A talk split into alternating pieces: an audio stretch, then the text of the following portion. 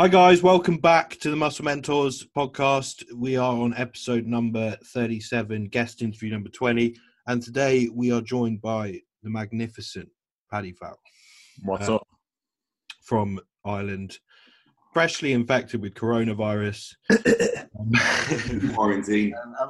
Basically we're going to talk today about the, I'm going to try and say this word, the academization of the fitness industry, or the the prevalence of academia and how people are going about coaching now, in terms of, you know, there's a lot of people kind of getting stuck into learning about research and, you know, things in research and reading research and things, and potentially forgetting about the actual art of coaching itself, and kind of losing the forest for the trees there. So that's what we're going to get stuck into today. Some of the things we see, some of the main areas we think people should really be focusing their time on as coaches, as practitioners, and not trying to overcomplicate things. But before we do, we're going to let Paddy introduce himself. Obviously, I'm joined by Cal, who's... Has he said anything? I don't know. I don't breathe heavily in the background. But yeah, and Paddy, tell us about yourself. What do you do? Well, this is basically what I'm selling. So everything I say today, this, you can have the background knowledge that I have a coaching business with my business partner, Skinny Gaz. I believe he was on your podcast before. We don't know Gaz. We don't know. Oh yeah, he's too skinny. He turns sideways and he's gone. Yeah, I believe he was on your podcast about RDLs with James. So same company, same guys. Yeah, our business, we do coaching. We have a free website where you can just go and get information, articles. We have a podcast as well. You know, we just try to put out good information and coach individuals. I don't think you said the name of the business yet, mate. I was just about to. Oh, right. Mentals. Yeah, I was going to say. The Muscle Manatees. Yeah. We're just 300 pounds manatees, yeah, just muscled. Anyway, yeah, no, it's Triage Method.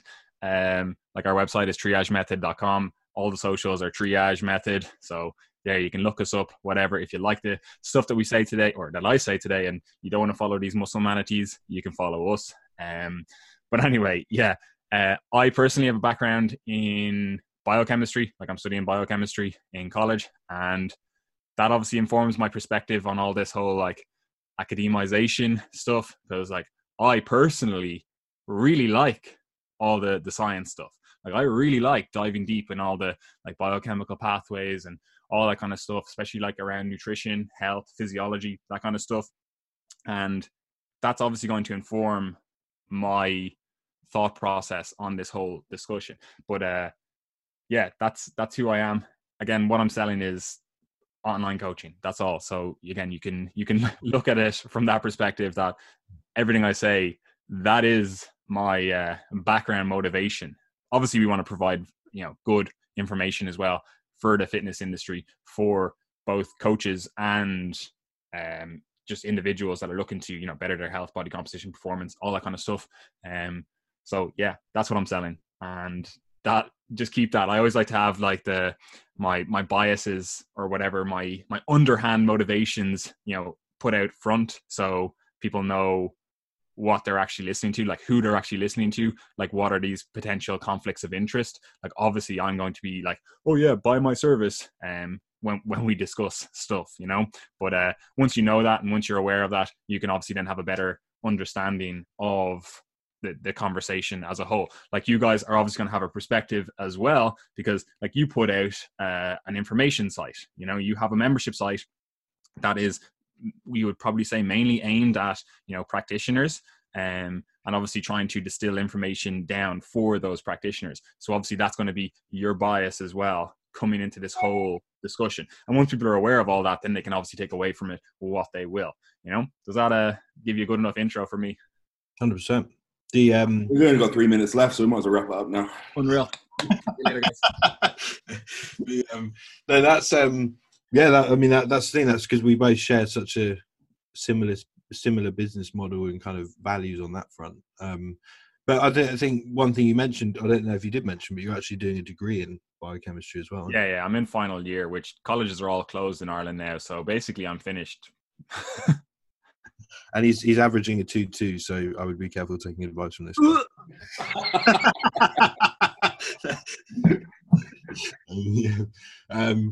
No, that's no, but that's awesome, and I think that's a quality kind of outlook to have when it comes to the fitness industry. And the stuff you guys put out is awesome, like the actual Triage site itself, because I was a member when it was paid, and then you made it free, and I was like, what? And there's some good stuff on there, so people that want to get stuck into some pretty awesome articles that are written by a special case like Paddy.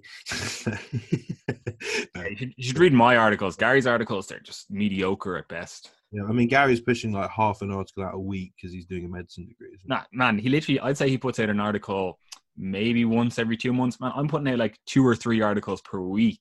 It's too easy. Yeah. No. So, yeah. So where's, in terms of some of the biggest pitfalls you see people, you know, people making then in this side of things, because obviously there's, you know, learning about this stuff and actually being able to apply it. Where's the biggest areas you see people slipping up? Is it essentially just kind of going too deep on the learning and not being able to link it back to the practical side of things? Or are there other areas that you think, like, do you think even people need to go very deep at all? Or what are your thoughts? Well, our whole kind of outlook is that, you know, the only way that you can be as a coach or as an individual trying to, you know, help yourself is, you know, the only way you can be truly empowered is true education, right? Now, obviously, there is this kind of narrative when you say education that there is this flow of education where you do your primary education, you do your secondary education, and then you do your like third level education. You go to a college, university, whatever it is. And naturally enough, that's going to inform people's thought processes around, okay, if I want to get an education on all this health and fitness stuff, that's something that I should do. I should follow this proven pathway for these other careers, right? But that's not necessarily how you should look at it in terms of the fitness industry as a whole. As a personal trainer or as a coach or whatever it is that you do specifically working in the industry, like, it is a practitioner-based industry, right? And what I mean by that is, at the end of the day, you are a practitioner. You are going to be practicing your craft, right? So you should view it more of like a trade. You know, it's like if you're an electrician or you're a carpenter, that's effectively what it is. Now, that's not to say that if you are an electrician or a carpenter or whatever, that you couldn't benefit from, you know, a more scientific approach to your craft, right? You know, reading research and, you know, getting a third level qualification or whatever.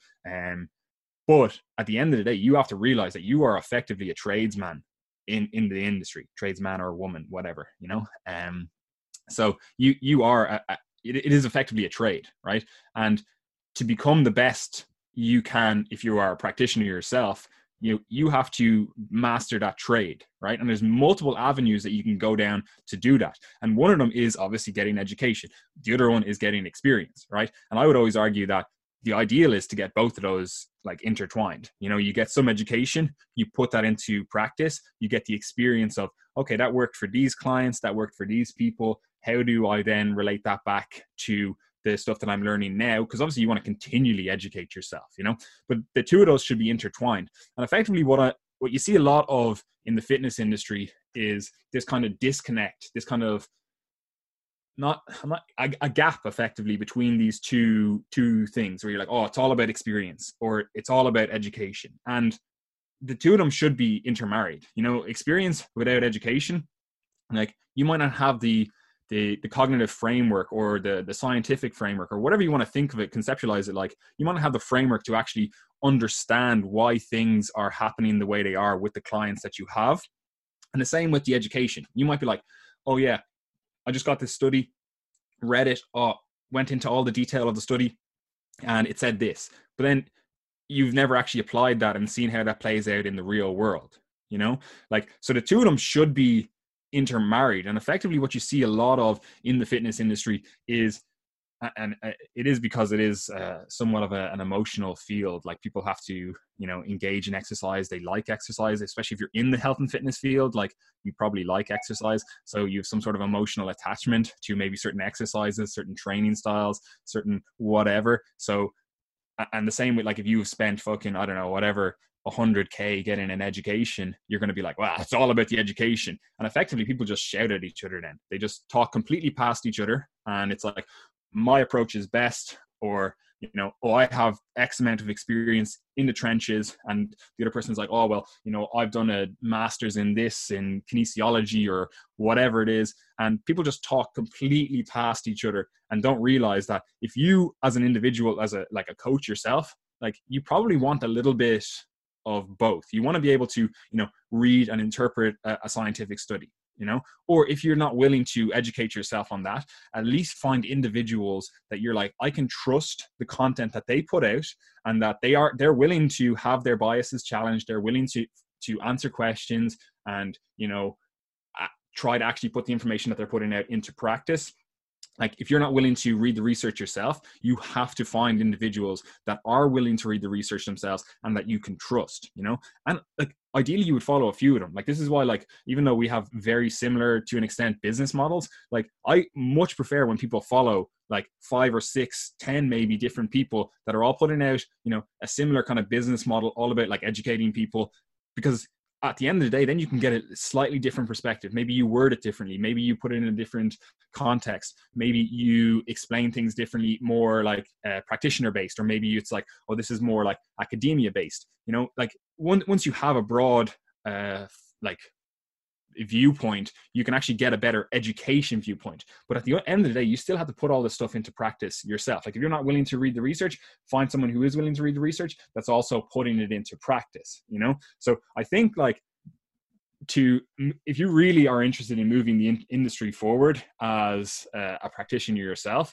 like what you really want to do is marry those two approaches, you know, have experience and have an understanding of, you know, the research, the actual like studies, the research papers, all that kind of stuff. Like you should be able to do both. And again, if you are lacking in one of those areas, what you should do, it's just going to make you more money. If you are a practitioner, you should shore up the holes that you have. You know, if you are lacking in experience, you have to go out and work with people. So if you're just purely academic and you've never worked with people, like you probably should work with people. And the same is true. If you're just purely like working with people, you're just in the trenches all the time, you know, you probably should spend some time, you know, either reading the research or reading someone's, you know, view of the research. Like they've critically distilled it down, you know, condensed it for you. Like that's what you guys do with your membership sites, you know, when it's like, oh, like here's on whatever it is, you should understand muscle physiology or whatever. It's like, let's do a video series on that, you know? So if you are a practitioner, a coach or whatever, you're like,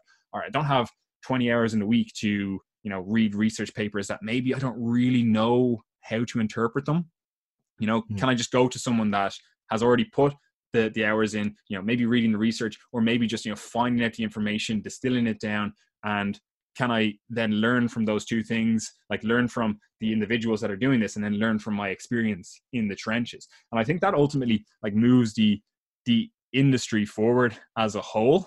And that's ultimately the goal of like personal training, whatever, like a rising tide raises all boats. So if you move the industry forward, first of all, you can make more money, right? But also then you actually help more people, which are generally the two goals that people have when they're in the health and fitness industry. Is like, obviously they have to eat, so they want to make money, but they also generally want to help people. They want to get results with clients, with people. So I think ultimately, if you can marry those two approaches where you're like, I respect the experience and I respect the we'll call it the scientific studies or the academia side of things, you ultimately get the best of all worlds. And that, like playing that middle card where you essentially learn from both sides, that is how we move the industry forward.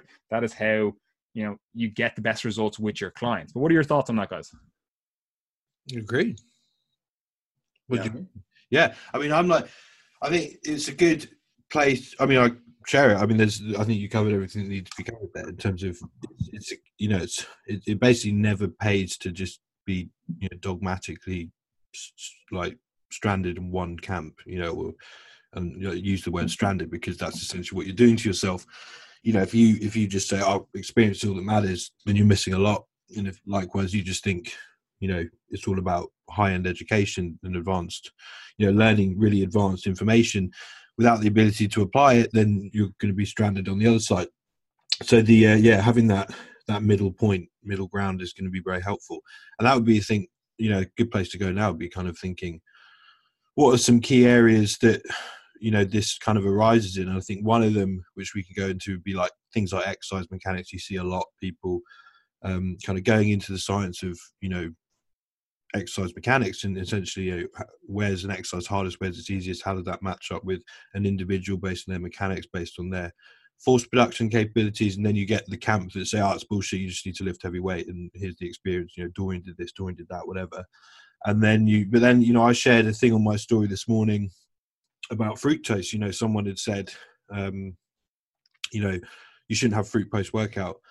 And I, you know, I just replied and I said, oh, it's probably likely, you know, one of three arguments. And here are the three arguments. And all of these are, you know, arisen from people looking at research without the context of how it applies to a human who's actually in the trenches, you know, doing that, you know, whether it's like the antioxidant argument that fruit has a lot of antioxidants. Yes, that's been shown in research, but the, you know, you need to consume, I think it was like shown, like, in fact, one of my clients actually mentioned the study, it was like 20 bananas or something in one sitting to actually get that level. You know, no one's going to eat that. So we know that practically, you know, the practical applicability of that information is limited. The biochemistry angle of fructose accelerating fat gain, yes, it can happen, but again, it, you're not going to really get access to that amount of fructose in food. And then there was, you know, fructose only being, you know, efficient for replenishing liver glycogen. Again, yeah, but, you know, you're never really going to get a sole source of fructose unless you're buying fructose powder, and there's still merit for that in certain demographics. So, but, you know, people look at those arguments face value and they just go, oh, you know, that's what the literature says, sweet, I need to put that out there and tell everyone this is how it should be. But the people that have kind of looked into it in more depth, actually learned to read it, interpret the information, but also realize how that applies, are going to, which would kind of be in that middle ground, because they're the guys that are willing to read the research and apply it. You know, they're in a much better position. But what are some, well, firstly, would you agree with that? But also, what are the other, are there any other areas you would kind of flag up and think, okay, these are kind of areas we can focus in on to kind of get people to think in a slightly more well-rounded. I 100% agree with what you're saying. But effectively, thinking about this, right, rather than going just into specifics, first of all, what we should think about it is like have a conceptualized like framework for this. Effectively, you've got two camps. We've got phenomenology. So it's just like studying phenomena, right? So that would be like, oh, I don't know, a population study, you know, it's just like, oh, well, we have saturated fat and heart disease. We just looked at their saturated fat intake, or we measured that, and then we measured their heart disease. You know, it's just purely like the phenomena that's occurring. We're like, we don't, there's no mechanism here now. We don't know what's going on. We just, we've measured this, you know, and that's very applicable to, you know, the training side of things, where you're like we didn't have all of this research back in the day when we were like, you know, people were starting to lift weights or whatever, but they noticed like, oh, you do squats, your legs get bigger, right? So it's like, oh, squats equal bigger legs, you know, very simplistic. We're just looking at like the phenomena that is occurring, right? And that's obviously, that's very important. And like, you could say that's the experiential stuff, the experience stuff, but we'll call it phenomena or phenomenology, right? And then you have also like mechanistic stuff. So like, realistically, we've only been able to look at mechanistic stuff since the 1880s, maybe more so towards the start of the 1900s onwards and that kind of stuff. So like that's a relatively new field. So most of human experience in terms of stuff that's going to be related to like the health and fitness experience has been phenomenology. You know, it's like curing, I don't know, whatever, scurvy or something. You know, we didn't know it was vitamin C back in the day, but you notice, okay, oh, these eat these citrus fruits, they don't get scurvy, or scurvy is cured. Cool. We now have a phenomena that is measurable, and we can see what happens, you know, if we implement that into like the population, you know, and we didn't have the mechanistic stuff. But now you've got this thing where even in academia, you have phenomenology and we'll call it mechanistic hypothesizing, and people don't have, even like top of the line academics, they don't have the, we'll call it the cognitive framework to actually apply that into a real world setting. And what I mean by this is like scientists are humans too, right? Like you can look at it like Linus Pauling, right? He probably came up with fucking biochemistry. Like if you were to say like who came up with biochemistry, it would be like Linus Pauling, right? And I think he got 2 Nobel Prizes for his work, right? And so pretty fucking smart guy, you know, might have been one, but I think it was two. It's a pretty smart guy. You're like, okay, Nobel Prize, like that's the top thing you can get as a scientist, right? If you got one, then I'm not, you know, it's not very impressive. Yeah, you're actually dead right. I should never have mentioned him. But anyway, like he fully, as he got like older, fully bought into like mechanistic hypothesizing in terms of like he believed like taking grams of vitamin C would cure like pretty much all diseases, you know? Like he was the guy that came up with all that, you know? And effectively, they always call it like Nobel laureate disease, where, you know, basically a scientist gets such an inflated ego or an inflated thought process where they're like, oh, well, basically I know the information. I'm the key holder for all this information. And whatever that comes out of their mouth, whatever they think is like, I don't have the research to back this up, but, you know, it's coming out. I'm hypothesizing it. So it has to be true. Right? Oh, and people like that in the fitness industry. Yeah, this is what I'm saying, right? This, like, if a Nobel Prize winner can think like this, right? Where they're like, vitamin C cures everything, and basically he was laughed out of the place, you know. Like after that, he basically, you know, got Nobel laureate's disease, where they literally everyone's like, "What the fuck are you going on about, mate? You know, this is not like." This is not supported by the research, but he was like, yeah, no, this is the key, you know, like whatever, you know? So if like scientists are humans too, so they can make mistakes. They can let their ego get inflated. They can do all that stuff. So you shouldn't take like research as the panacea, especially if it is not supported by a broad body of research, you know, like one study it's just one study. It's somewhat irrelevant. Like you shouldn't use that to inform your practices until it has been, first of all, replicated. Like if a study has never been replicated, like I basically don't even fucking look at it, you know? And what if it was a randomized controlled trial that was shared on social media? Irrelevant. That's what I was going to say, right? So you see all this stuff that people are like, it's just some random thing that came out where it's like, I don't know, fucking this exercise versus this exercise resulted in better hamstring growth. I'm like it's irrelevant. You know, we want to look at the broader body of research, and we want to actually understand the principles that underline all that research, so that you can go, okay, well, like, first of all, you can actually interpret the research correctly. You can go, okay, yeah, I can read this, and then I understand the principles that would, you know, govern, like, say, muscle hypertrophy. And it's like, okay, yeah, I understand why they saw this in this research, in this population, you know?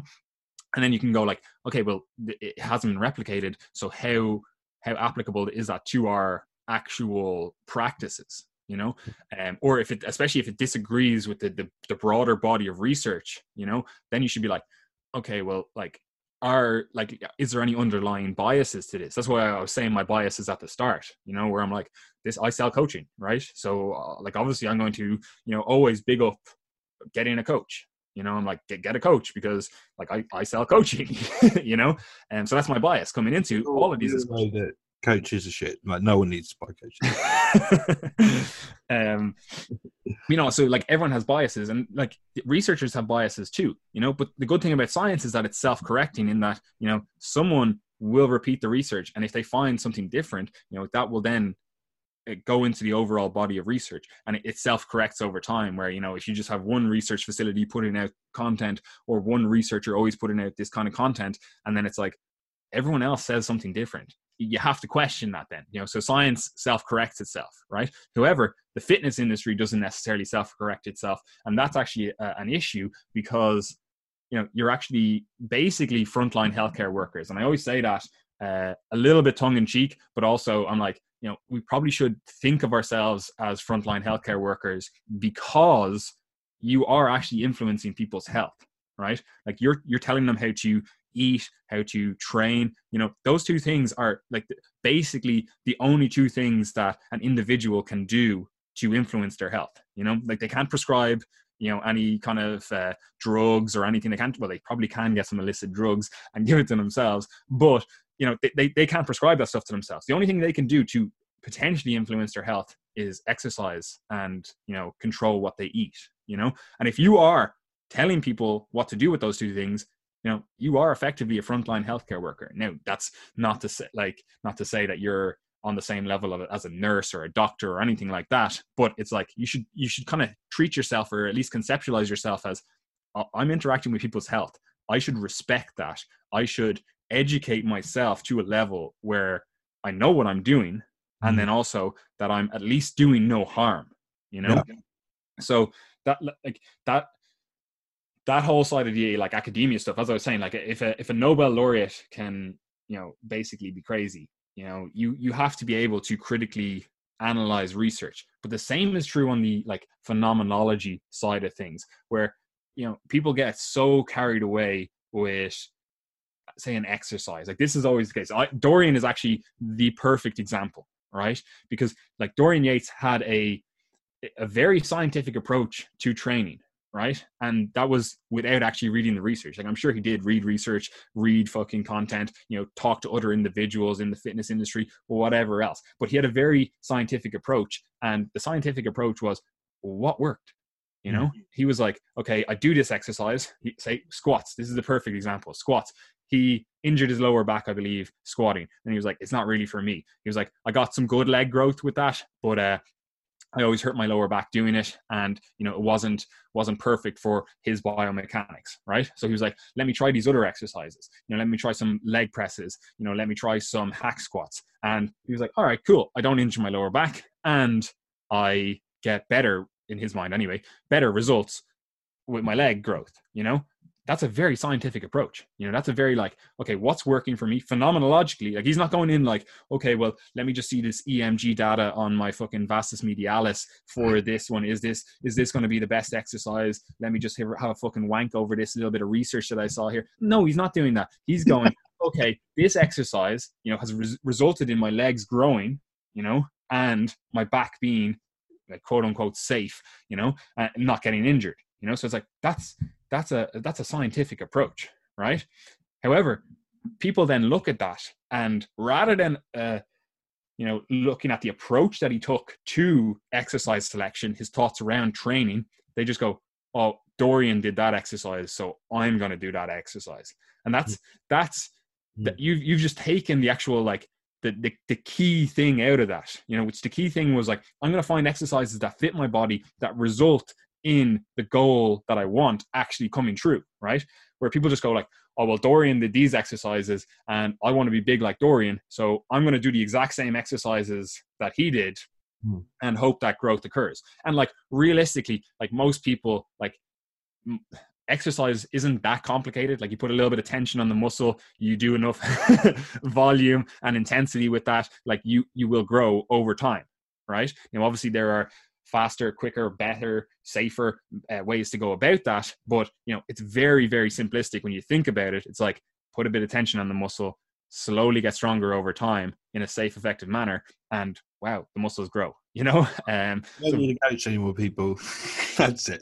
Stop. I'm trying to sell coaching here. You know, it's very simplistic when you think about it. Now, obviously there's a lot of intricacies and, you know, different things and whatever to that, but it's very simplistic when you think about it, right? So even if people just, you know, follow this protocol, this template that, you know, during these exercises, this is how he trained, I'm just going to follow that to a T, that can produce results. However, it's very haphazard, because what he did was he refined his approach to him using like phenomenology. He was like, yeah, my legs grow better with this. My fucking, I don't know, my back grows better with this. You know, he's like, okay, I can feel this more. You know, it's a very intuitive approach to it. And he was using what fit his body, what he had available to him. And he designed his workout program as a result of that. So if you just follow what he did, like, yes, you may get results, but you've actually taken out the key defining thing, which is what we're effectively arguing for here, which is, you know, coming up with an approach, using the best research available to you, using the best like experience available to you, you know, using all the mechanistic hypothesizing, all the phenomenology, and coming up with an approach that you go, okay, this is working for me. I might not know why it's working for me right now. You know, I don't have the knowledge, you know, maybe the research isn't there or whatever, but I know it's working, right? I can see the results, you know, my traps are growing, or my, I don't know, my back is growing, whatever it is, you know, you can see the results. You're like, okay, I really feel that it works for me. I'm getting stronger, whatever, right?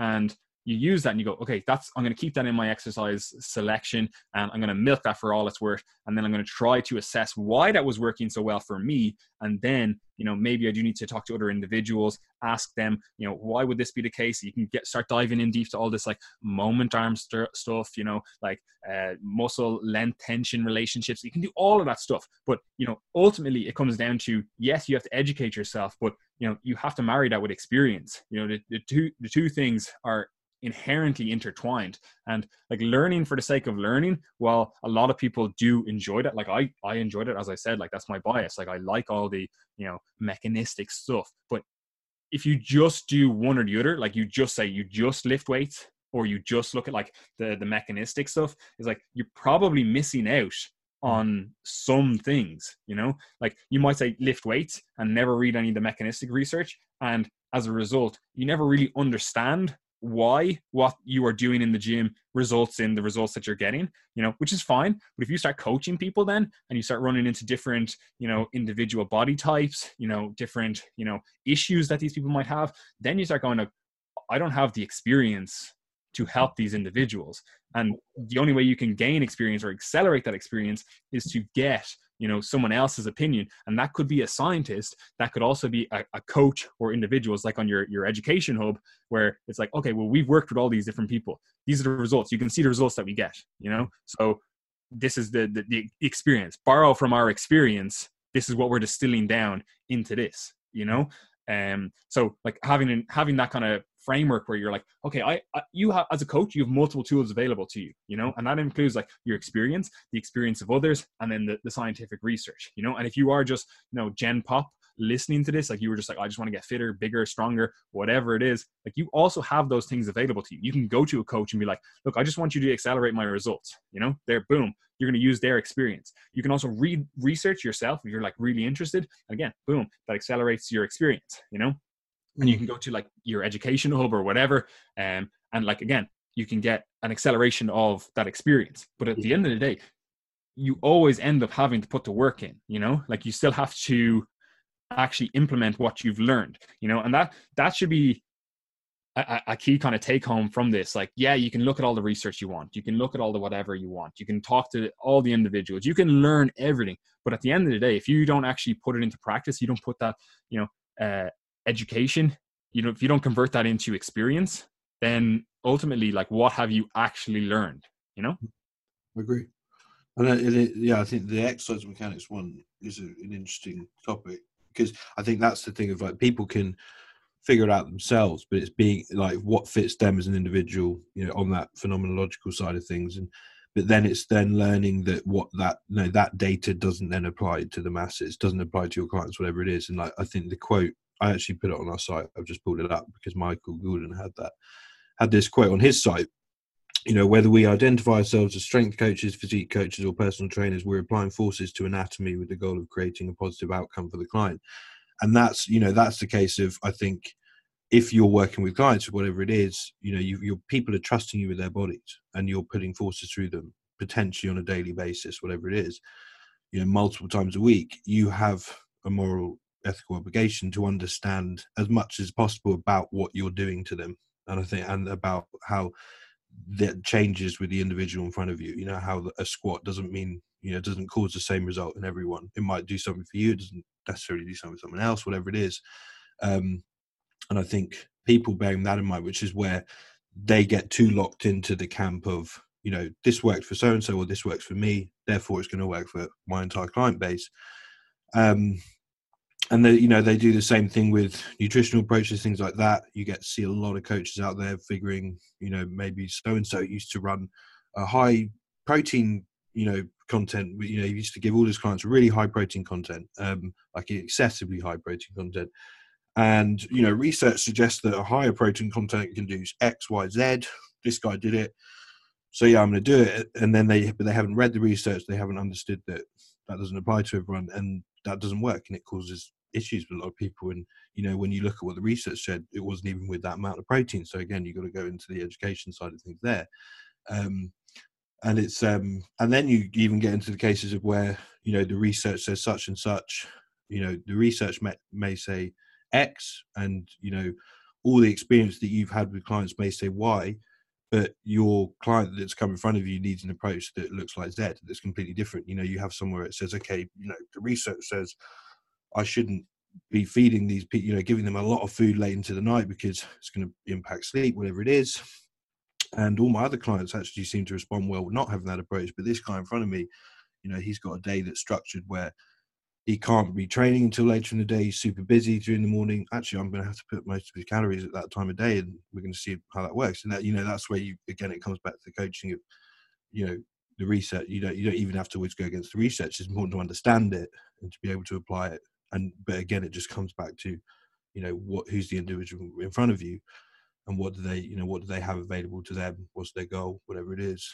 And how can you then apply that information in the most effective way to create that positive outcome for them, which I think is, yeah, I mean, and that's the art of coaching. That's what people are kind of getting led astray. You know, they're getting too locked into when that client comes to them in need of that approach, where, you know, they need that specialized, individualized approach that might go against what research says and what other clients do, but you're too locked into what the research says, or too locked into your approach of, this is how I do it with everyone, so that, or this is how I do it with me, so whatever, to actually give them what they need, which is interesting. So, I mean, would you agree? Yeah, 100%. Like it's basically the entire process is hard, right? And as a coach or as someone training yourself, like I really empathize with people feeling a little bit lost, you know, because like, first of all, doing research itself is hard. Like you have to design a study that, you know, actually, you know, does what you're trying to do. And then you not only have to design the study to do that, but you have to design like assessment methods to actually assess that accurately, you know? So the research itself is hard, but then trying to translate that research into actual living populations is even harder, because like the research just tells you the average response. It's not like individuals. Like you look at any of these research studies that says like, oh, 10 sets is optimal, 20 sets is optimal, 40 sets is optimal, whatever it is, you know, you look at that and you look at, if you had individuals within that, you'd see like, okay, so yeah, the average response, they seem to all do well, like on average to 20 sets per week, we'll say, right, for a body part. The one guy. And then you look at all these, yeah, you look at all these individual ones where it's like, oh, well, this individual actually did fucking worse. They lost muscle on this 20 set approach, you know? Whereas, oh, look at these three individuals over here. They literally fucking gained like boatloads of muscle on this 20 set approach, you know? So like these outliers, like generally scientific studies get rid of the outliers, you know? Yeah. And like, I always say it, I'm like, I'm a resistance training non-responder, you know, like, I do resistance training. I just don't grow. No, but seriously, like you could be, that could be the case for you, where like the approaches that are just generalized, you could be a non-responder to them. You know, you need a specific approach that's refined over time to you as an individual, you know, and this is what you see, like the actual stupidity of a lot of the arguments that you see in the health and fitness world. It shows a fundamental lack of understanding of the underlying principles of, you know, resistance training, all this health and fitness stuff. You know, like you could argue like, oh, is a higher intensity approach where you do like one all out set to failure and then like a back off set, is that better than doing like 3 to 5 sets with a few like reps in reserve? It's like you can argue all day between those two things, but ultimately it doesn't fucking matter, because what you need to do is like, which of those two tools, that if you, they're the only two tools you have, or if you only have one of those tools, like if you only have a hammer, everything looks like a nail, you know? So like you have to have the right tools in your toolbox to help the client, help the individual in front of you. And that's the same if you're coaching yourself. Like if you are looking at this and you're like, oh, well, this guy, I like his physique, I'm just going to copy what he does. Like that could be completely opposite to what you need to do given your circumstances. And this is especially true when you try to like copy people who are effectively just like, we'll call them whatever you want to call it, physique individuals. Like they're either bodybuilders, they're like men's physique, whatever it is, you know, you're just trying to copy what they do. Like a lot of them, literally that's their livelihood. They're making money out of doing that. Like they don't have the 40 hours, 60 hours per week you're doing in your job. They're not training at 5 a.m. because you're trying to get your trainings, your gym in before work, you know, like they don't have all these extra stressors that you do, you know? So They're not taking that into account, and you have to take that into account when you're designing your training programs, when you are, you know, designing your nutrition, lifestyle, all that kind of stuff. And again, that comes down to the art of coaching, because you're not going to have a study that says, oh, well, if you have clients that train at 5 a.m. and they have 40 hours of work, you know, this is the training protocol that's going to work for them. We don't have those studies, you know, like, oh yeah, 20 sets is optimal. I'm like, it's irrelevant, because the client in front of me, it's like, he has 40 minutes to get his training session done. Like, what can we do with that? You know? So like, you have to look at the whole like, line from like research to individual, you know, along the way. It's extremely hard, and there's so many pitfalls that you can fall into, that if you only rely on one thing, like your experience, the scientific research, you know, the experience of others, you know, you're just copying others, what they do. It's like, you're missing the whole forest for the trees, because, you know, ultimately what you're trying to do is help individuals. And yes, all of those things should definitely inform your practices, inform your approach, but it shouldn't be the definitive of your approach. It shouldn't be just like, oh, I only look at the research. If I don't have a research study to support this, I don't do it, you know? And like, I'm coming from a biochemistry background, and I obviously fucking love all that stuff.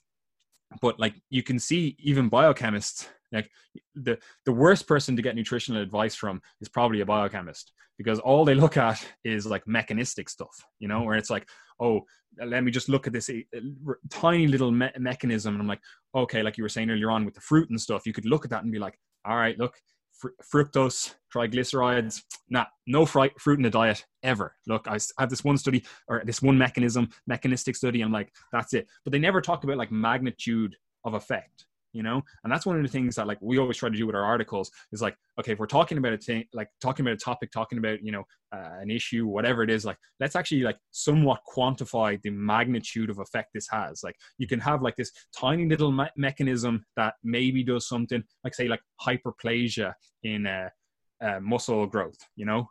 If you're like, oh, well, how much of a magnitude of effect does this have? Or, you know, do like a BF4, you know, like you're like blood flow restriction. It's like, how much of a magnitude of effect, like, should you change all your training protocols to this? Like, no, we don't know, because we don't have this magnitude of effect, you know. We don't have the translational research to be like, this is here's the mechanisms, but here's the actual effect, you know. So like that, if you only use the scientific studies, it can be very hard to really actually understand what that means for the individual, because these scientific studies, they're not giving you this magnitude of effect, especially long term, because, you know, that those kind of studies, that costs a lot of money, you know, to do that. You know, if I give you this intervention, you know, and I'm like, all right, it's based on this tiny little mechanism, like that, you have to go across a lifetime, you know. Muscle gain especially takes fucking time, you know, and changing like your body composition, it takes time. Changing your health, it takes time. It's not like,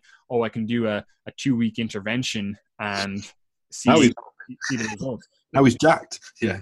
It just doesn't happen, you know? So it's like, you know, you have to give at least 6 months, at least a year, 2 years, you know. It's like that's one of the major limiting factors, you know. And like this, well, this seems a little bit of an abstract discussion. Like, you can see this in like a lot of the actual protocols, the research translation that goes out, not even just in the stuff that you would like really see often, like, you know, the resistance training world, where you'd be like, oh, well, how many sets should I do? Or, you know, it's basically all like this kind of almost quasi powerlifting approach to things, where it's like, oh, this many sets of squats equals this much strength increase. And we know strength increase is correlated with muscle increase. So, you know, you're going to have to do this. It's like, okay, well, it's not really like a translational approach to everything. But you also see it in all these like very abstract things, which then people jump on and completely change their approach, right? And like, you see it so much that it's actually kind of disheartening, but also, I don't know, it's kind of, yeah, I can see why it's so hard for people to read research and interpret research, and then also try to, you know, cut through all the fluff in the industry. I'll give you an example. Like, you could be interested in like improving your gut health, right? You could be like, oh, this seems to be a buzzword that's going around, gut health, you know, I want to do something about this. And you look at all these like probiotics, and you're like, oh, I get onto this like fecal transplants, I'm reading about this sort of stuff. And it's like, you start getting really like esoteric, out in the weeds, and you're like, oh fuck this, I look at this, I have this mouse and they, you know, did a fecal transplant of this non-obese mouse's, you know, gut biome into this other obese mouse, and the obese mouse stopped being obese, right? And you can look at that and go, Jesus, actually, fuck, this looks like this is the cure to the obesity epidemic. You know, why don't people understand this? I just have to bring in a protocol of like, you know, probiotics to my clients. And again, like, you could be a biochemist, you could be like scientifically literate and read that and still think that at the end of it. But that's because you don't have information available to you. And with the information available to you that would change your idea and your approach on that is that, you know, rodents practice coprophagy, right? And that means they like eat shit. They literally eat shit. And so like they do that to populate their gut microbiome, right? Like that's the whole reason for that, you know? So if you choose an animal model that practices coprophagy and then you start transplanting the microbiome, it's like that animal model is probably going to be influenced by it more than an animal model that doesn't practice coprophagy, you know? So like the researchers themselves didn't think of that. You know, and then you see practitioners that are like, this is the key. Look at this. This cured this obese mouse, you know? And it's like, that's like, yeah. You just didn't have all the information. So it's very hard from a scientific point of view, but also very hard from an individual point of view, you know? And there's no easy, I'd love to have like, here's the fix, go to my website, download my course on how to read research or whatever. There is no easy fix for this. It's just a process of you as an individual, whether you're a coach, whether you are someone trying to positively change your body composition, your health, whatever, you know, you educate yourself as best you can. Again, like there's resources available. Like we have a free website. You guys have a membership portal. Like there's so many resources available to you. It just comes a process of, okay, I have to educate myself. I have to learn from the academia side of things, but then I also have to learn from the actual practitioner side of things. Like if I think this approach is the game changer, you know what? Maybe someone else has thought about this. Maybe someone else has tried this. Let me see if I can learn from the experience of others, you know? And this applies to, you know, nutrition stuff, but it also applies to resistance training stuff, cardiovascular training stuff, like all of that stuff. It's like someone has probably thought of the approach that you're going to magically revolutionize the world with, you know? So can you learn from them? Like if you talk to coaches, like all of us here, like we've trained hundreds of people, you know? So it's like, that's hundreds of hours of experience, hundreds of clients of experience, you know? So coming to us and going like, oh, here, I have this client that, you know, they do X and they get Y when I wanted them to do X and get Z. Why do you think that is the case? You know, like, why are they not, like they say they do squats and they're like, their quads aren't growing. Like, why is their ass growing? You're like, okay, you don't understand the biomechanics of that individual. If we bring this back and you get a better understanding of it, you go, okay, so now there's all this moment arm stuff and all this biomechanics stuff. It makes sense because you can actually see it in an experiential way. You're like, oh, this is what I as an individual am experiencing, or this is what my clients are experiencing. Now I have the educational framework to actually interpret that correctly. And this doesn't have to be a process of you like basically getting a scientific degree. Like you don't have to understand a lot of science or a lot of research to improve as a practitioner or improve as an individual. Like I would argue that you actually don't really need a lot at all, you know? Like, even though, again, my bias is like, I like biochemistry, I like science, I like all that stuff. Like if we were to move the industry forward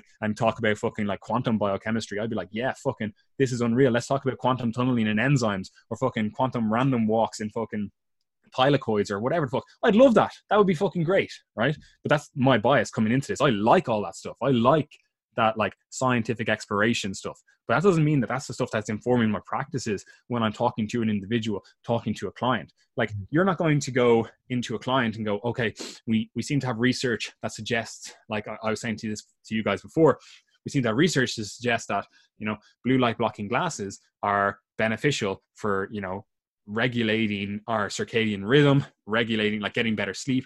It seems to interact with melatonin.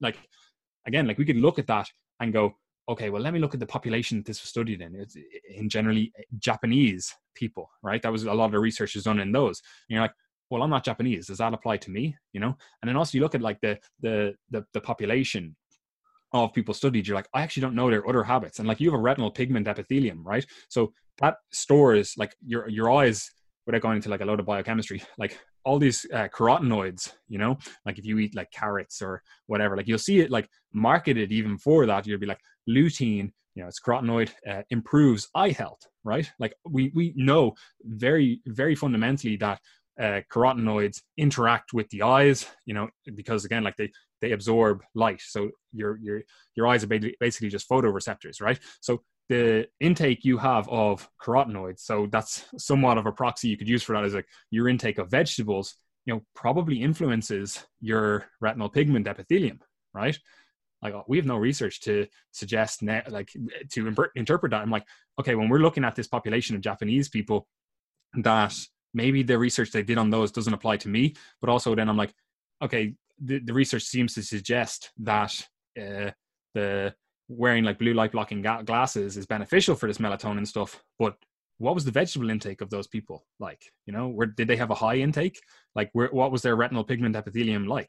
So we've no research on this, you know. So, like, if you were just to use the research to interpret the efficacy of something, like, you can't, because you're not that population. However, what you can do, or you can use the experience of others, is go, oh, someone just bought blue light blocking glasses, and you know what? They've been reporting that their sleep is better. They've been reporting that, you know, their circadian rhythm, they're using this as a tool and it seems to be helping. And that's the experience stuff. And yes, you might have used the research to kind of influence your choice of trying that. But ultimately, at the end of the day, if you're an individual or you're a coach, you have to try things out, use your experience and go, that seemed to work. That seemed to be something that I want to keep in my toolbox that I use with like the majority of my clients. Or if I have these X, Y, and Z problems, this is the tool that I have to help solve them. You know, does that make sense?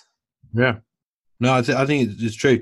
And I think but I do think there's other areas that I think, you know, it's like even before people get stuck into the research, I think it pays to actually go into the science on certain other areas. Like if they're going to read research on hypertrophy, they should probably have a pretty good understanding of the mechanism of hypertrophy, what actually is involved in that process, so that when they read these papers, they can understand what may be going on that physiological level.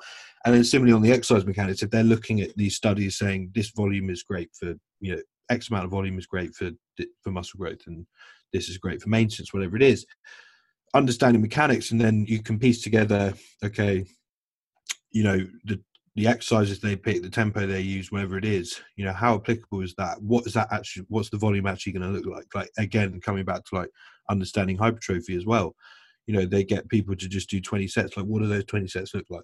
Like, the fact that they don't include videos in any exercise thing, it's archaic. There's no reason for them not to. Yeah. And you know, so you don't know if, you know, 5 of the people that responded really well, like those kind of outliers were the guys that were kind of creating that internal focus, potentially using slightly slower tempo, there was less inertial effects, whatever it is. And then you get the people that didn't respond and they're built in a certain way where those exercises were useless for the muscles they were measuring. You know, people squatting with like a pretty much zero moment arm to their quad, and they're measuring quad growth, and you're like, okay, well, no wonder that guy's an outlier and he hasn't responded. And but until people have done that, they'll take that research and just run with it. Be like, okay, 20 sets a week is great.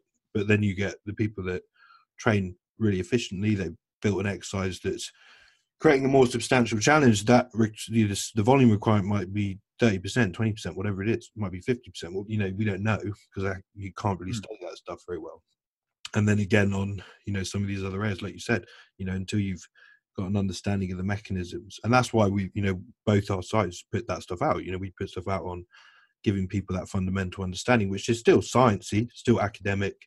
Yeah, effectively what you're saying is like people should learn the principles behind, like the first principles, if you want to call them that. Like it's like if you're trying to influence or you're trying to talk about like internal moment arms and all that kind of stuff, it's like that's actually secondary to a lot of understanding. Like, what are we actually talking about? You know, it's like let's keep going back and find the actual first principles. And like, do you even understand like what a muscle is, like what a muscle does? You know, it's like that should be the thing that you understand first. There's the first principle. It's like, okay, we understand. And it doesn't have to be like that scientific. It just has to be like, okay, I have a rudimentary understanding of what's going on at the muscular level. And then it's like, okay, so how does, we'll say, layer on anatomy onto that? It's like, okay, now we have an understanding that, okay, there's a kind of a walkthrough process here. It's like, you got what's going on in the muscle. Maybe you do the nervous system as well, because that seems to be controlling the muscle. Or we've got anatomy as well.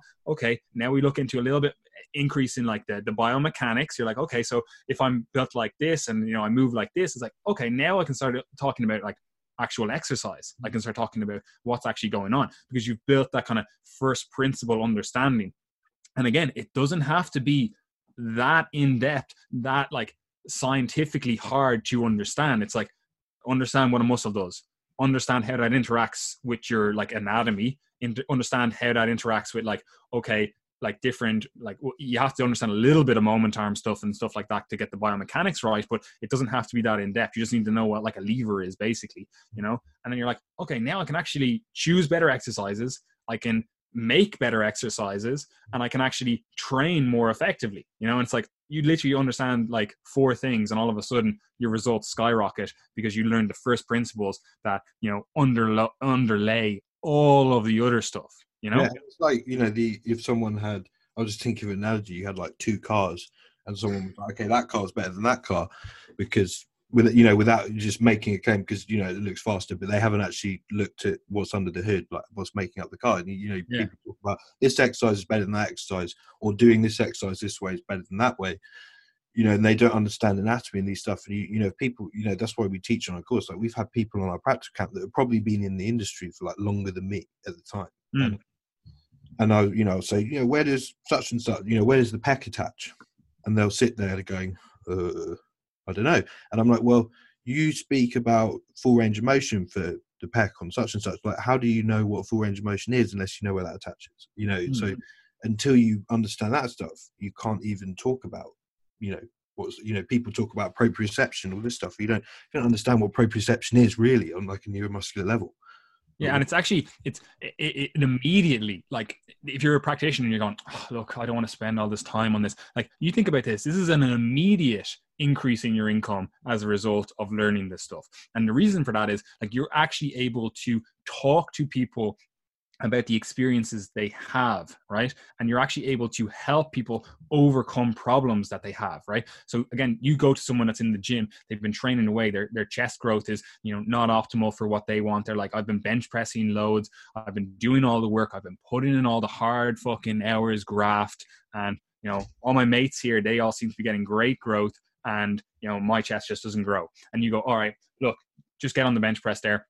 You look at it, you go, okay, I actually understand. I have a cognitive framework of, I understand what muscles do. I understand a little bit about anatomy. I understand, like, you know, origins, insertions, that kind of thing. You look at them bench pressing, you get their experience of what's going on, what they feel, like the internal stuff. You know, again, exercise is fairly intuitive. Like, you get immediate feedback where it's like, what did that feel like? You're like, oh, it felt shit here in this part of the range, or, oh, I got pain here. You're like, okay, how do I interpret that? Because I have an understanding of anatomy and biomechanics. Now I can go, oh, look, we can actually see, look, when you bench press here, and like, if you are a coach doing this, you want to use this as a selling tool, like, record them and then talk them through the movement as they do it. You can be like, look at this movement, this point here, this. You're talking about, you're having this kind of bicep-y pain here when you get down to the bottom of the bench press, when it's on your chest, and you're like, oh my, this kind of bicep area here, there seems to be pain here. You're like, okay, well, look at this. Your elbows here are nearly fucking touching the ground when you're in the bottom of this bench press position. And look at all your mates. Like, their elbows are literally parallel with their body, like in line with their body. It's like,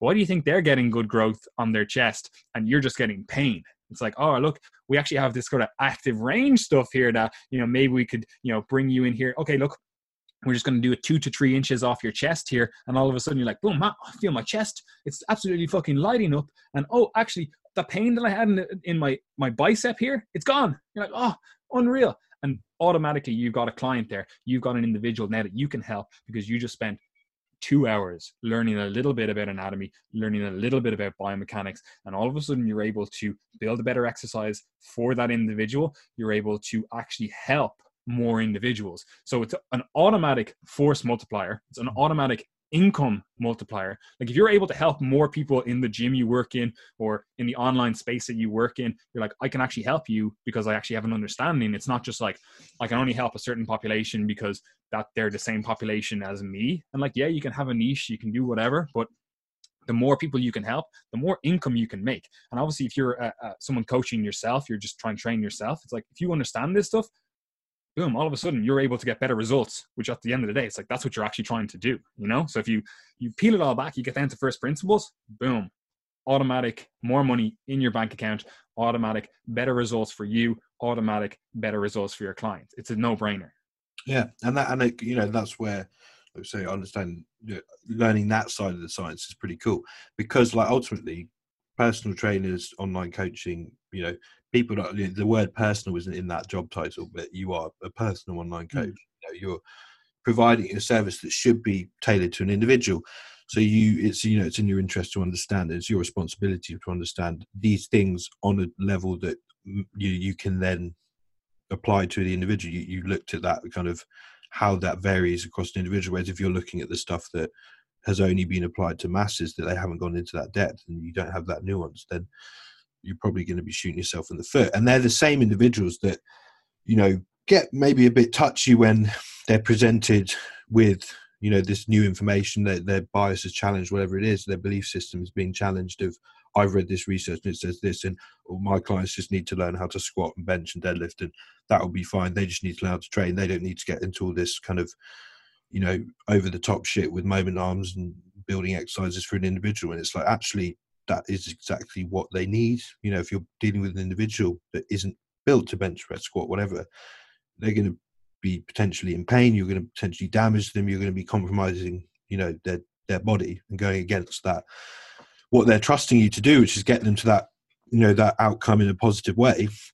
Whereas, you know, like I say, you spend a couple of hours, an hour a day, whatever it is, you know, you can put like 20, 30 minutes aside a day to, you know, learn about a specific topic. Just go on, you know, free anatomy sources online, whatever it is, and just spend a few minutes a day, you know, learning about the shoulder. And then you learn about the knee, you know, learn about the hip, whatever it is. And then you gradually build up that understanding that allows you to take that service, well, actually provide the service you're advertising, which would be a personalized one. so it's like, but then it's also, you know, you have to be of that mindset of that you're willing to challenge your own biases and you know, have your bias challenged, have your beliefs challenged, and take on new information and be willing to apply it and accept that potentially there's more to learn, because otherwise you fall back into that, you know, the key holder, the Linus Pauling guy who, you know, I know it all and I've read this research and yeah, I'm the man. Whereas, you know, there's always more to learn. Like all of us, you know, we're putting out high level information on these sites, but you know, we're still always learning. Like, you know, that doesn't stop. Like Paddy's doing a degree, like we're all still going on courses ourselves. Like, you know, it never stops. And there's that, you know, there's a quote I used in one of my slides, which is like, education, the path from cocky ignorance to miserable uncertainty. I've forgotten who actually said it. It might have been like Mark Twain or something like that. But you know, the more you learn, the more you realize you don't know. And I think that's the thing that people need. They need to be able to accept that that's just part of the journey and embrace it. But yeah, I think that's cool. I like that we all agree there. Cal's just kind of just been chilling. Cal just disagrees. What did you say, Cal? I'm just observing. He's just sitting there like it's all bullshit. Like, realistically, though, when you put it all together, like it's actually something. If you just do a little bit of research, and I mean both, and I'm calling research both experiential stuff and, you know, reading stuff, you know, because obviously, like, if you can get hands-on experience as well, it's like that does go into your research, your education bank, or whatever you want to call it. You can use that to help more people, you know, but you don't need to put a lot of effort into this to get a lot of return once you have a focused approach, you know. Like if you look at, say, like Callum, you got loads of clients, right? You don't have fucking 20 hours per week to, you know, go through the latest research papers, go through the latest protocols someone is fucking suggesting, right? So you have, we'll say, 2 hours per week to ensure that you're upskilling, right? And you might go, okay, I can't do it this week, I can't do it this week. You bunch them together. You might go to a weekend course or whatever else, you know? But you go, if I said to you, right, Colin, you do 2 hours of research per week on a specific topic that a client has come to you, presented you with, that you're not really sure of, like, oh, they come to you with maybe shoulder pain or whatever. And you do 2 hours of research per week for the next, 10 weeks or something. And all of a sudden you're able to get better results with that client that, you know, maybe other coaches weren't able to get results with. It's like that's more money in your back pocket right now, like straight away, isn't it? Yeah, sure. So it's like, it's just a no brainer for coaches to do, especially if you are coaching a lot of individuals. Mm. Yeah. I think the way that I personally learn now is learning off the other boys and the content they're putting on the website, because I'll just absorb that myself, and how we communicate between each other. But also, like, if I've got an issue that I don't get, especially when it comes to either assisted clients or anything to do with health that I'm not comfortable delivering advice on that is above my pay grade, I'll just refer out, but I'll be part of the call that's happening, and I'll just absorb that information myself as well. So next time I might be a little bit more informed about what I need to do or who I need to speak to get that done. Yeah, and this is the thing as well. Like, if you are a coach, like, I know it can be, especially like, because it's a male-driven industry, like a male-dominated industry, I should say. You can kind of feel like, oh, I'm fucking Mr. Macho. I fucking know everything. I'm the guy, right? And realistically, like, no man is an island. Like, you should be learning from other individuals. Like, I can't spend, I'd love to do it. I can't spend 60 hours a day reading and upskilling and, you know, getting better information on all the topics related to health and fitness. I only have a certain amount of hours, you know, and I'm going to prioritize stuff that, first of all, that I enjoy. And second of all, that I'm like, I actually see value in this in terms of helping the people that I'm trying to help, you know? So if I have an issue where it's like, look, I don't have 20 hours to do the background research just to understand this new thing that I need to do, I'm just going to, you know, get in touch with someone in the industry that deals with that. Like, if someone came to me with a severe eating disorder and they're like, I want to get fucking jacked, I'm like, that's not someone that I can probably help. Like, yeah, I've helped people that have come back from like disordered eating, and maybe it's not like it's mild or whatever you want to classify it as it now. And it's like, yeah, I can probably help that person. But if you come to me and you're like, yeah, literally, I just got released from the hospital there. I was anorexic, and they're saying that, like, you know, I have to, you know, build some muscle. And I'm like, going to come to you. It's like, fuck, like, how do I help that individual? I would just refer out for that individual, you know? So having a network of people that, you know, you respect, that you trust, that you would refer your fucking mother to, you know, then it's like, okay, I'm going to actually get better by listening to what these people say with this population and this their experience or whatever, and their research on this population. And I'm going to get better by using them, you know, like, ultimately, again, a rising tide raises all boats. If you can have a network of people that you can go get in touch with, you know, it can even just be like, here, can I book in a consult call with you and, you know, get more educated on a certain topic, whatever it is.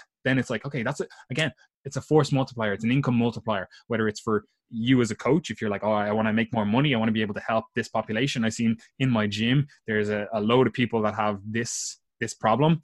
I kind of know how to solve this problem.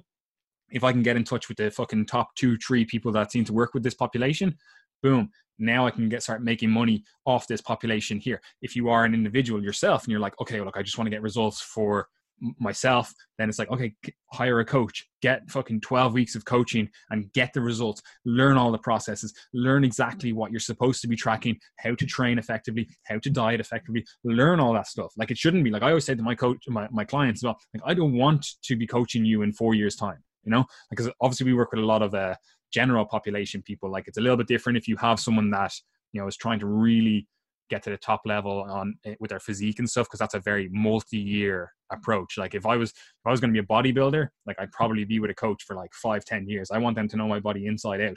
I've done multiple preps with them, right? But if you're coaching like a general population person where it's like, yeah, they just want to lose a little bit of fat, they want to build a bit of muscle, they want to have an approach that fits their lifestyle, and they want to understand how to get results for them, it's like realistically, we should be able to do that within a year, maybe 2 years, you know, depending on the actual client, you know. And obviously you can also get that done in like 12 weeks, 16 weeks, a very shorter time frame. Like, I always say to my clients, I'm like, I don't want to be coaching you in 5 years. Like, I want you to be like have built enough self-efficacy that you know exactly what to do, so that when we finish, it's like, you might need to like check in with me. Like I always try to like say, like, you know, check in with me in 2 to 3 months after we're finished, just so we can make sure that everything's still on point. But like, I don't want to be holding their hand for the rest of their life. You know, I'm sure they're all wonderful people. And I say this to them, I'm like, I'm sure you're a wonderful person, but I don't want this to be like a best friend situation where you have to, you know, oh, I'm going to change this a bit, my approach. And you have to check in with me about every single last thing that you do. I'm like, no, I want to build self-efficacy so that you know what are the main things to focus on and get results from that, you know? And that can seem a bit hard as a personal trainer, where you're basically telling people to fuck off after like 12, 16 weeks, 20 weeks, whatever. You're like, look, you're ready to go out on your own. But ultimately that people respect that much more than you just holding their hand and, you know, doing nothing for them when they're already ready to go out on their own and, you know, get results on their own. Yeah. So like, if you are an individual, it's like, just hire a coach, get like 20 weeks of coaching and be like, this is an investment in the rest of my, you know, lifting career. Because if I can master everything, know exactly what I'm doing, I have exercises selected for me that are like, these are the ones that really, really work well for your body. You understand the process of training. You understand the process of, you know, nutrition, all these lifestyle things like sleep, stress management, all of that stuff. You know, if you get a coach for 20 weeks and you're like, boom, right, I understand all those things after 20 weeks, you have a skill for life, you know? So it's like that, it's a no-brainer. If you're an individual, just get someone to accelerate your results so that you know exactly what to focus on. And if you are a coach, it's like, it's probably also beneficial to get coaching, so, you know, so you can then get processes and also get results. Excuse me, know what to focus on. And then also, if you are looking to educate yourself, interact with individuals that are trying to educate the population that you are, which is like a personal trainer or maybe even a nutritionist or whatever. Interact with those people. You know, if they have a course, they have a membership site, whatever, you know, get involved with that. And again, don't be doing like what most people do and sign up for fucking 400 membership sites and be like, oh yeah, I'm gonna do this. It's like, no, do again 3, 4, 5, maybe whatever it is that you have the time to do. Look at the ones that you're like, this is going to automatically like increase my revenue. This is going to automatically increase the amount of people that I can help. Find those kind of membership sites, and then you go, okay, now I'm going to use their content. I'm going to use their information as my continuing education so that I can upskill all the time and that I am the top of my field in my area, you know? Yeah, 100%. Very, very true. And I think that's the, you know, a good way to think about it as well. You know, and I think the way of looking at it is like a shorter term investment, like 20 weeks is still a good amount of time, but you don't need to invest for the foreseeable future with a lot of these coaches. And you can think, you know, if you've got a problem that needs solving, that's all a coach is. We're a problem solver. And that, you know, or you think of us as a scientist, like you've got, you know, something that needs solving, you know, coach comes along, has the tools hopefully to be able to solve it. You know, I like to think of myself as like a scientist in that front. And I got this analogy of Shark Taylor, like, you know, you get these clients coming to you, they, you know, have something that essentially needs solving. You come up with a hypothesis and then you run the experiment and see what happens. You know, it might solve and it might not, it might need some tweaks. And then once you've got that framework in place and that person understands that, and they kind of go, yeah, I know that when I hit this sort of situation again, that's the approach you need to take, whatever it is, that, you know, that they should be equipped by that point to kind of do it themselves. Like their reliance on having that external practitioner, the external problem solver to help them get there is going to be less, or should be. But then you get, you know, there's some people where, you know, it does pay to lock them in for longer term because they've got goals that kind of coincide with that time frame. So it's, you know, that doesn't need to apply to everyone. But yeah, definitely true. But that is, I'd say, probably a good place to wrap it up. Yeah, that was good. Yeah, that was awesome. That was a cool discussion. I hope that kind of, you know, gives people an insight into how to approach this side of things, like seeing the utility and value in these, you know, these various resources that are out there, like Paddy's site, Paddy and Gaz's site. Nah, it's my site. Fuck Gary. And like, you know, our site as well. You know, there, and there's plenty of others out there. You know, you've got the, you know, the Nutritional Advocate. He's got a really good one for people that do want to get into like learning to read the research. Like his is quite an advanced one on that side of things. Alan Flanagan. You know, we've got, you know, Michael Goulden does actually have kind of a secret team membership site for people that have gone through RTS. So I think you have to do those camps to get access to it. And then you've got, you know, so, I mean, there's loads of others out there. I think Tom Purvis has one that's going to be launching very soon as well, who's the founder of RTS. So there's all these places, and they're the kind of places where to get this information that's relevant to the coach, the practitioner in this field, they're the kind of the places you want to go, because you don't get lost in scrolling through PubMed and like missing that the context of what these studies were, you know, who they were for, where, how they conducted and all this stuff. So yeah, awesome stuff. So where can, I mean, you introduced yourself and all that stuff at the beginning, but where can people find you, Paddy? They can find all triage related stuff, social media, website, just triagemethod.com. That's the website. And then all the socials, Triage Method. And my personal Instagram is the real Paddy Farrell, because there's loads of fakes out there. You know yourself, like people just trying to impersonate me, catfish people, you know yourself. Like I'm spotting in nature, just like. Yeah, basically my Instagram is a combination of me just chatting shit and then trying to help people with some informative posts as well. So just fucking talk about the economy as well on my Instagram stories. Yeah, that was good. And then his business partner Skinny Gaz, which some people may know. Don't follow him, he's too skinny. Extremely skinny Gaz. He's got enough followers as well. Plus he's too busy to actually do anything, so. Yeah, that's what he says. He just sits at home, fucking masturbates. Yeah.